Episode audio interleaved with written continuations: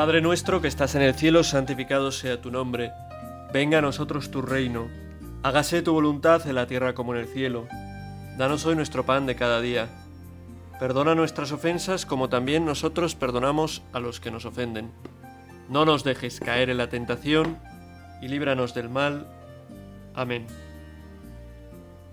No me mueve mi Dios para quererte, el cielo que me tienes prometido ni me mueve el infierno tan temido, para dejar por eso de ofenderte.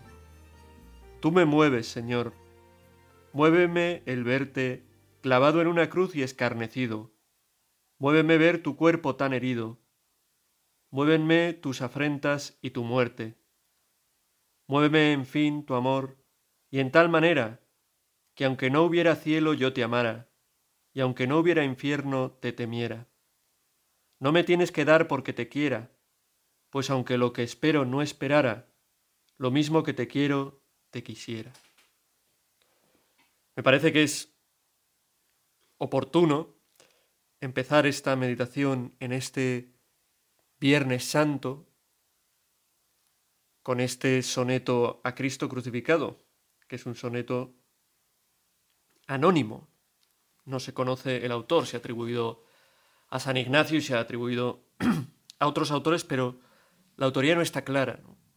Y es un soneto que, que habla de esto, de Cristo crucificado y de el amor de Cristo, que son dos cosas que van de la mano. ¿no? no me mueve, no me mueve el infierno, no me mueve el cielo, me mueve verte en la cruz escarnecido. Muéveme en fin tu amor y en tal manera. En la cruz de Cristo vemos el amor inmenso que Cristo nos tiene. El amor que no pasa nunca. Por eso os aconsejo en este rato de meditación que lo hagáis delante de un crucifijo o de una imagen, de una pintura de la cruz, y que miréis a Cristo en la cruz, porque es esa la imagen de el amor que Dios nos tiene, de hasta dónde, lo profundo que es el amor que Dios nos tiene, hasta colgarse, dejarse colgar en un madero para entregar su vida por ti, por cada uno de nosotros. Ahí ha ido a la muerte porque te ama. Conozco el caso de un chico que no conocía a su madre porque murió cuando le dio a luz a él. Y cuánto, con cuánto cariño habla de esa madre que no conoció, de esa madre que literalmente dio su vida para que él pudiera nacer. En el momento del parto le dieron la opción, tienes la opción de, bueno, pues acabar con este niño y así poder continuar tu vida, o la opción de que este niño salga adelante, pero tú es posible que no salgas adelante, que pierdas la vida. Y ella decidió seguir adelante con el parto y a consecuencias de este falleció. Y el niño nació. Y vive.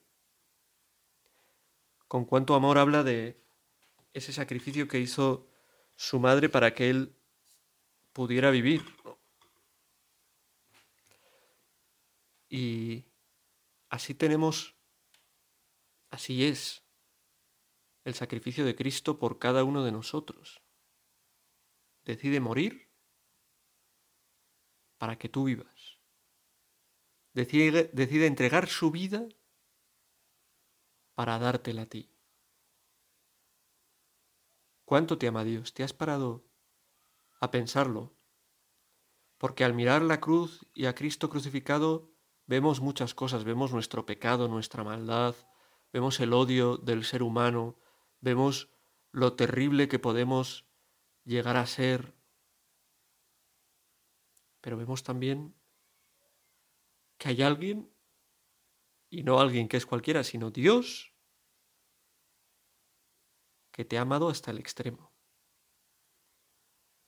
Que hay alguien que ya puedes ser tú lo malo que quieras, que está dispuesto a dar la vida por ti, que ha dado la vida por ti. Gratuitamente. Tú puedes acoger esa cruz de Cristo en tu vida, que es una cruz en la que nos salvamos, y gozar de esa salvación, de esa vida que Cristo entrega por ti. O puedes permanecer como si no hubiera ocurrido esto. No creerte que Cristo haya muerto por ti, no creerte que Cristo sea Dios, no creerte que ahí está el mayor amor que puede existir, que es un amor por ti. Es que a mí nadie me quiere. O me quieren mal. O me siento solo, me siento triste. Siento que me falta algo. Dios te ama hasta el extremo. Dios ha dado hasta el último aliento por ti, por tu salvación. Es verdad que luego resucita, pero no se ahorra. Nada. Muere de verdad. Cruelmente. Mira el crucifijo. ¿Es acaso lo que ves el rostro de alguien que haya muerto por ser un criminal? ¿Es acaso el rostro de alguien que quizás en cierto sentido, por sus culpas, por su pecado, por lo que ha hecho, merece tal suplicio? ¿O es el rostro de un hombre bueno, de un hombre que no se dejaba que no se deja vencer por el mal, de un hombre que ama de verdad, que va por la verdad, con la verdad por delante? Un hombre que hace todo esto porque no solo es un hombre, es un hombre perfecto porque es Dios realmente, Dios hecho hombre. Y toda la historia de Dios hecho hombre, toda la historia de Jesús, nos está hablando del amor con mayúsculas de un amor que le lleva a la cruz. Nació para morir en la cruz, para dar su vida por cada uno de nosotros. En este día, que siempre es un día, bueno, día de ayuno, día de abstinencia, día de considerar nuestro pecado, la maldad que hay en el mundo,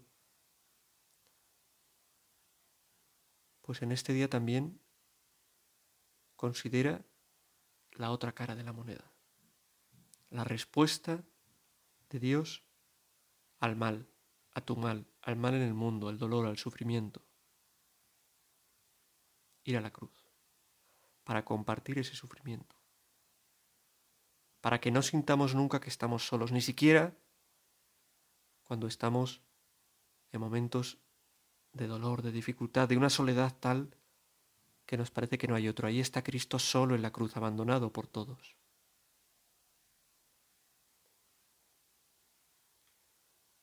Quédate con Jesús. Contémplale a Él, que ha entregado su vida por ti. Dale las gracias. Pídele quizás perdón por tu pecado, por tus faltas, por tu abandono, por tu ingratitud. Estate con Él, que te mueva a verle clavado en la cruz, que te mueva el amor que muestra en ese acto.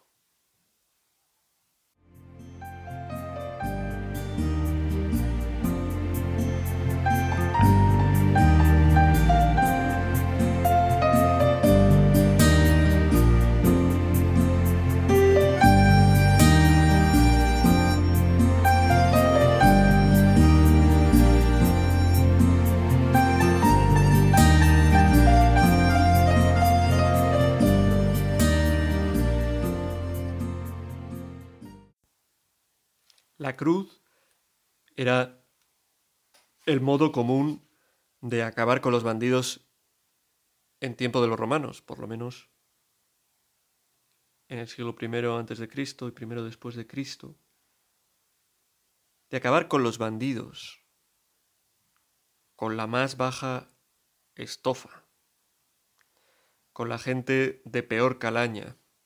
Un ciudadano romano no pasaba por la cruz, hubiera hecho lo que hubiera hecho, porque era considerado como alguien más digno. La cruz era para los que eran considerados como perros. San Pablo no muere en la cruz, es un ciudadano romano y por eso, pues bueno, quizás hay otros factores que influyen, no lo sé, pero le cortan la cabeza. San Pedro también morirá en la cruz como Cristo. Es un misterio el abajamiento, la kenosis, como se dice en griego, de Dios. Se abaja hasta ser considerado como lo más bajo entre los hombres. Y muere en una cruz. Como si fuera un bandido. De hecho, muere, dice el Evangelio, al lado de dos verdaderos ladrones, bandidos. ¿Por qué Dios se abaja de tal manera? Porque quiere entrar en lo profundo del mal del hombre, en lo profundo de tu mal, para limpiarlo, para sanarlo, para salvarlo. Si no lloras por esto, ¿tú por qué lloras? Si no enternece tu corazón este amor, sentir como el mismo Dios se ha entregado por completo por ti, ¿tú por qué lloras? Si no es esto algo que realmente cala en tu corazón, Cristo crucificado, ¿qué es lo que te hace sufrir? No estarás sufriendo en vano. No estarás dejándote preocupar por cosas que no tienen importancia. ¿Qué hay más importante que considerar que Dios ha ido a la cruz por ti? Por ti, por tus pecados y por ti para salvarte a ti. Eso es a la vez motivo de una gran pena y de una gran alegría también. Lo hemos dicho antes. Es, si lo pensamos en frío de repente y fuéramos conscientes con plenitud, nos estremecería el corazón. Pensar que Dios nos quiere de tal manera, que no se ha ahorrado nada derramar la sangre, sufrir los latigazos, la corona de espinas, ser humillado. Y el profundo sufrimiento moral de ver el pecado de todos los hombres. Y cargar con él a pesar de ser el más bueno, la pura bondad, del bien. Porque te quiere. Es realmente para que se nos estremezca el corazón. Ya lo digo, tanto de dolor como de alegría, porque al final el dolor y la alegría muchas veces van de la mano. El dolor y la alegría... Hay una frase de C.S. Lewis que dice, El dolor de ahora es parte de la felicidad de aquel instante. Cuando uno es feliz de verdad por una persona, por pues llegará un momento que eso le hará sufrir cuando pierda a esa persona, por ejemplo. Pero también se podría decir al revés. La felicidad que vendrá está ya en el dolor de ahora. Porque en este mundo, hay sufrimiento, hay dolor, hay tristeza, hay cruz. Cristo está en la cruz. Cristo va a la cruz. Cristo carga con todo eso. Pero es un sufrimiento que unido a la cruz es fuente de vida, de salvación, de nuestra salvación, la que Cristo nos consigue en la cruz. Por eso van de la mano, dolor, alegría, y por eso este día, que es el día del profundo dolor que sentimos por nuestros pecados que le han llevado a la cruz al mismo Dios,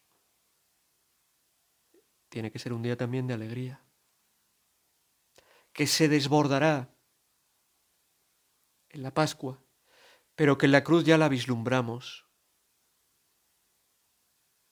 Quizá María la vislumbraba ya. A María que le traspasó, como le habían profetizado, una espada el corazón estando al pie de la cruz viendo a su hijo morir. Pero ella se mantuvo y no perdió la esperanza, porque sabía que aquello no era en vano. Sabía que su hijo había venido al mundo para salvar al mundo, que era el Mesías. No sé hasta qué punto comprendería todo lo que pasaba, pero en medio de ese dolor punzante había una pequeña luz, una esperanza. Y eso tenemos que vivirlo en este día de Viernes Santo. Dolor por nuestros pecados, alegría porque esos pecados los carga Cristo, muere por ellos, ha dado su vida por nosotros. Hay alguien que nos ama hasta el final, hasta el extremo, sin medida. Y ese es el amor de Cristo por nosotros. Creo que es buen momento el Viernes Santo también para fijarnos de quien ya hemos hablado, de nuestra Madre, de la Virgen, y pensar que al pie de la cruz está ella que al pie de la cruz, de nuestras cruces también nos encontramos con ella. Nos encontramos con ella. Que sufre, pero que no deja de marcar el camino. No deja de llevarnos a Cristo. Ella sabía, ahí está pasando algo grande. Me impresiona en la película La Pasión de Mel Gibson, cuando llega el momento de la crucifixión, es como que se arrodillan las mujeres, y María también, ante eso que está pasando, porque saben que es algo grande. Lo más grande, el mayor amor, en una cruz, desnudo, abandonado. Y ese gran amor es amor por ti. Acoge ese amor. Pon tus pecados a los pies de Cristo. Pon tu debilidad. Deja que Él te haga grande. Porque es lo que va a hacer. Llevando a la cruz toda la debilidad, toda nuestra debilidad, va a resucitar para que nosotros podamos recibir vida y vida en abundancia. Y ser con Cristo grandes, con Cristo que se abaja hasta abajo, glorificados como Él lo va a ser.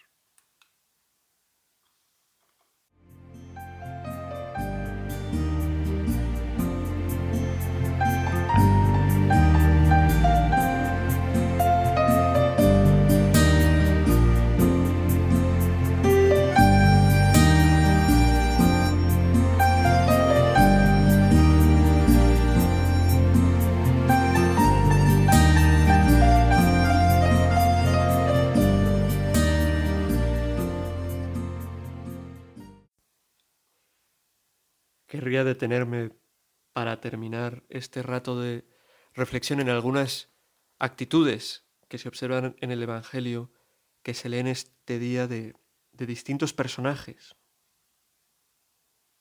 en torno a la pasión de Cristo. La actitud de Judas, el que lo entrega. Lo entrega y pierde la esperanza. No olvides que es por ti, por tus pecados, por quien Jesús va a la cruz. Tú lo estás entregando. Tú y yo. Porque está muriendo por nosotros. Pero no caigas. Que Dios nos ayude a no caer en la desesperanza. De pensar que está todo perdido por nuestro pecado, por... No. En la cruz no está todo perdido. Si nos unimos a esa cruz, está todo ganado. Judas parece que no lo vio. Y eso le llevó a perder la esperanza y acabar con su vida.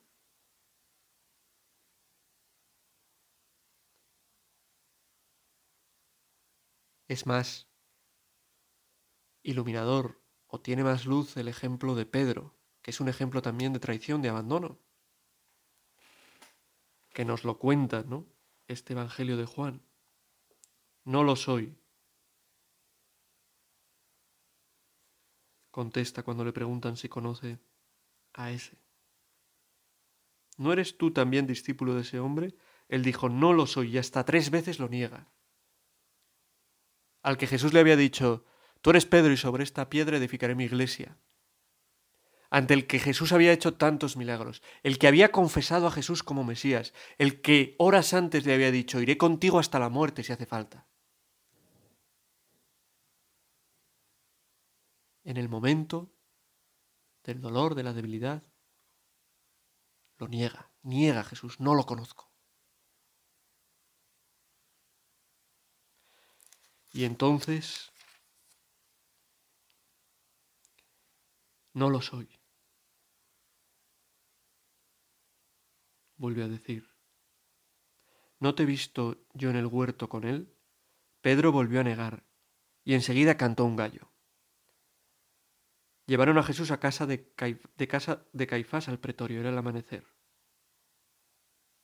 Bueno, vuelvo a esa película de la pasión que refleja, pues con, con acierto, muchos pasajes del Evangelio que pueden servirnos. Y a mí me encanta ese momento. Después de que Pedro le ha negado tres veces, se cruza la mirada de Cristo con la de Pedro. Y Pedro, como nos dice el Evangelio, llora amargamente. Se había encontrado con esa mirada y a pesar de su pecado, esa mirada de amor de Jesús le llevó a arrepentirse, a no perder la esperanza. Era consciente del daño que había hecho, del mal que había hecho, de que había faltado, de que había traicionado al Señor. Pero se da cuenta de que el amor de Jesús está por encima de eso. Tú puedes ser consciente también de que has traicionado al Señor en tu vida, pero date cuenta de que el amor de Jesús está por encima de eso. Mira a Jesús.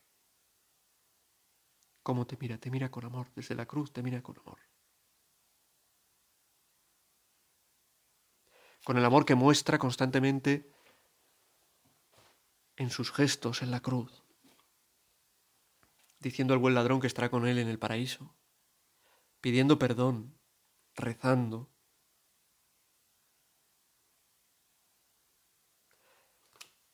Es impresionante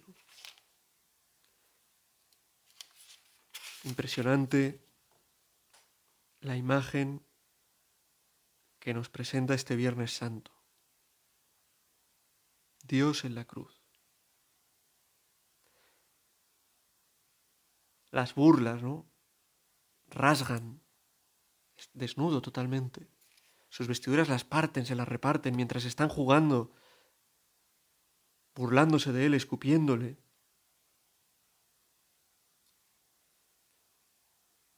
Pilato, que sabe que Jesús no es culpable, pero que se lava las manos, que no quiere mojarse.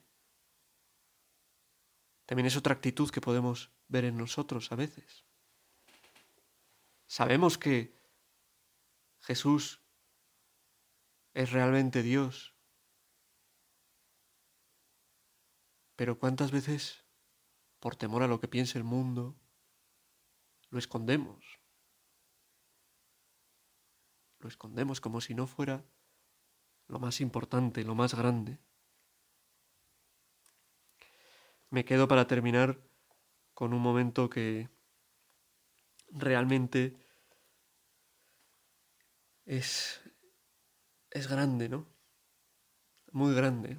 Jesús en la cruz nos entrega a su madre, a María, como nuestra madre. Los actos de amor de Jesús en la cruz son constantes.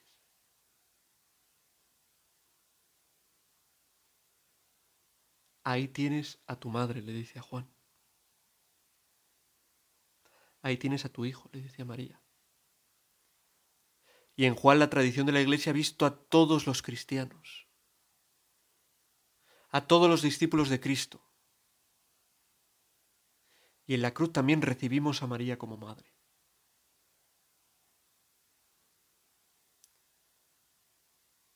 Desde ese trono que es la cruz, desde el que reina Cristo, mostrándose humilde, indefenso.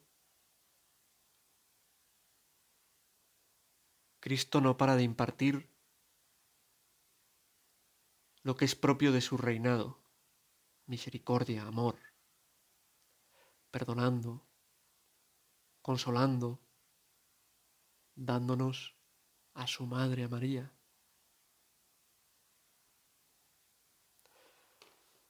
Nos acogemos en esta tarde a esa Madre nuestra que permaneció al pie de la cruz y le pedimos que nos ayude a nosotros a permanecer al pie de la cruz, al pie de nuestras cruces. Piensa en tus cruces, qué te cuesta, qué te hace sufrir. Hay cosas de las que nos hacen sufrir que tenemos que dejarlas, porque no... Pero otras cosas que nos, nos hacen sufrir, pero que estamos comprometidos con ellas, que son importantes para nosotros, que son nuestra cruz, que tenemos que agarrarlas de verdad. Pues pídeselo a María. María, ayúdame a llevar esta cruz. Que sienta cómo tu Hijo está a mi lado cuando tengo estos momentos de debilidad, de sufrimiento. Con María nos quedamos. Al pie de la cruz, nuestra Madre intercede por nosotros. Ayúdanos, Madre, a entender la cruz, a ver la cruz y a ver en ella nuestro pecado, pero sin dejar de ver el gran amor, el amor de Dios que nunca nos abandona, que nunca nos falla, que no se baja de la cruz, que está a nuestro lado siempre. Dios te salve María, llena eres de gracia, el Señor es contigo, bendita tú eres entre todas las mujeres, y bendito es el fruto de tu vientre Jesús. Santa María, Madre de Dios, ruega por nosotros pecadores, ahora y en la hora de nuestra muerte.